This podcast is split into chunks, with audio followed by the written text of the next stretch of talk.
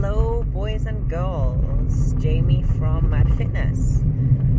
Today, I want to talk to you guys about avoidance um, and how that links in with lots of different areas of your life. Um, so, I have a lot of clients that um, say fall off the wagon a little bit or think that they've messed up, missed a training session, ate something wrong, had a beer that they shouldn't have had, anything along those lines.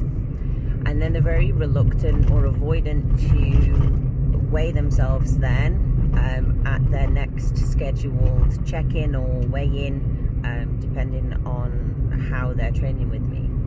Um, and I think we do that a lot in our lives um, where we avoid reality and avoid facing the truth because we don't want to own up to it and we don't want to face the consequences. Um, the reality is, if if you don't own up to what you've already done, um, how are you going to move forward? Um, how are you going to take accountability for the actions that you've done? If you know that you weren't supposed to have a pizza and you had a pizza and you're pretty sure that the scale is going to have jumped up, then just stand on the scale and own the fact that it's jumped up. Own the fact that you had a pizza because you already did it, you can't undo it. All you can do is change what's going to happen next. So, let's look at it from both sides. Option one, you don't weigh, then you carry around that feeling of I did something wrong, that feeling of negativity, that feeling of avoiding the scale. Um, I don't want to know what I weigh because I know it's going to be up and I don't like what that's going to mean. I, I, don't like how I feel about myself now. I, I hate myself because I had pizza. I'm never going to reach my goals. Um, I can't commit to anything. I'm no good for anything. All of those types of, of thoughts, and you've not even stood on the scale. As opposed to standing on the scale and seeing, okay, my weight's up, but it's only up by 200 grams, let's say.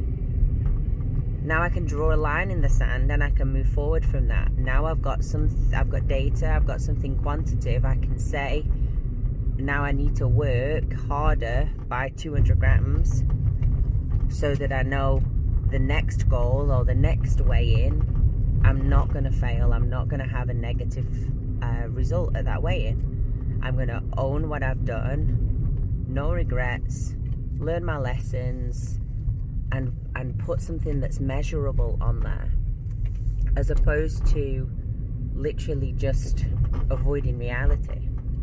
So if you're gonna mess up own it. Whether it's missing a session whether it's um, messing up on your diet whether it's a conversation that you've got to have with um, a work colleague, whether it's a conversation you've got to have with somebody who you owe money to, the, all that's going to happen is you're going to think about that conversation. And it's going to create all of this tension and all of this negative feeling that's sitting inside of you and you're doing that to yourself because ultimately you're going to have to have the conversation anyway.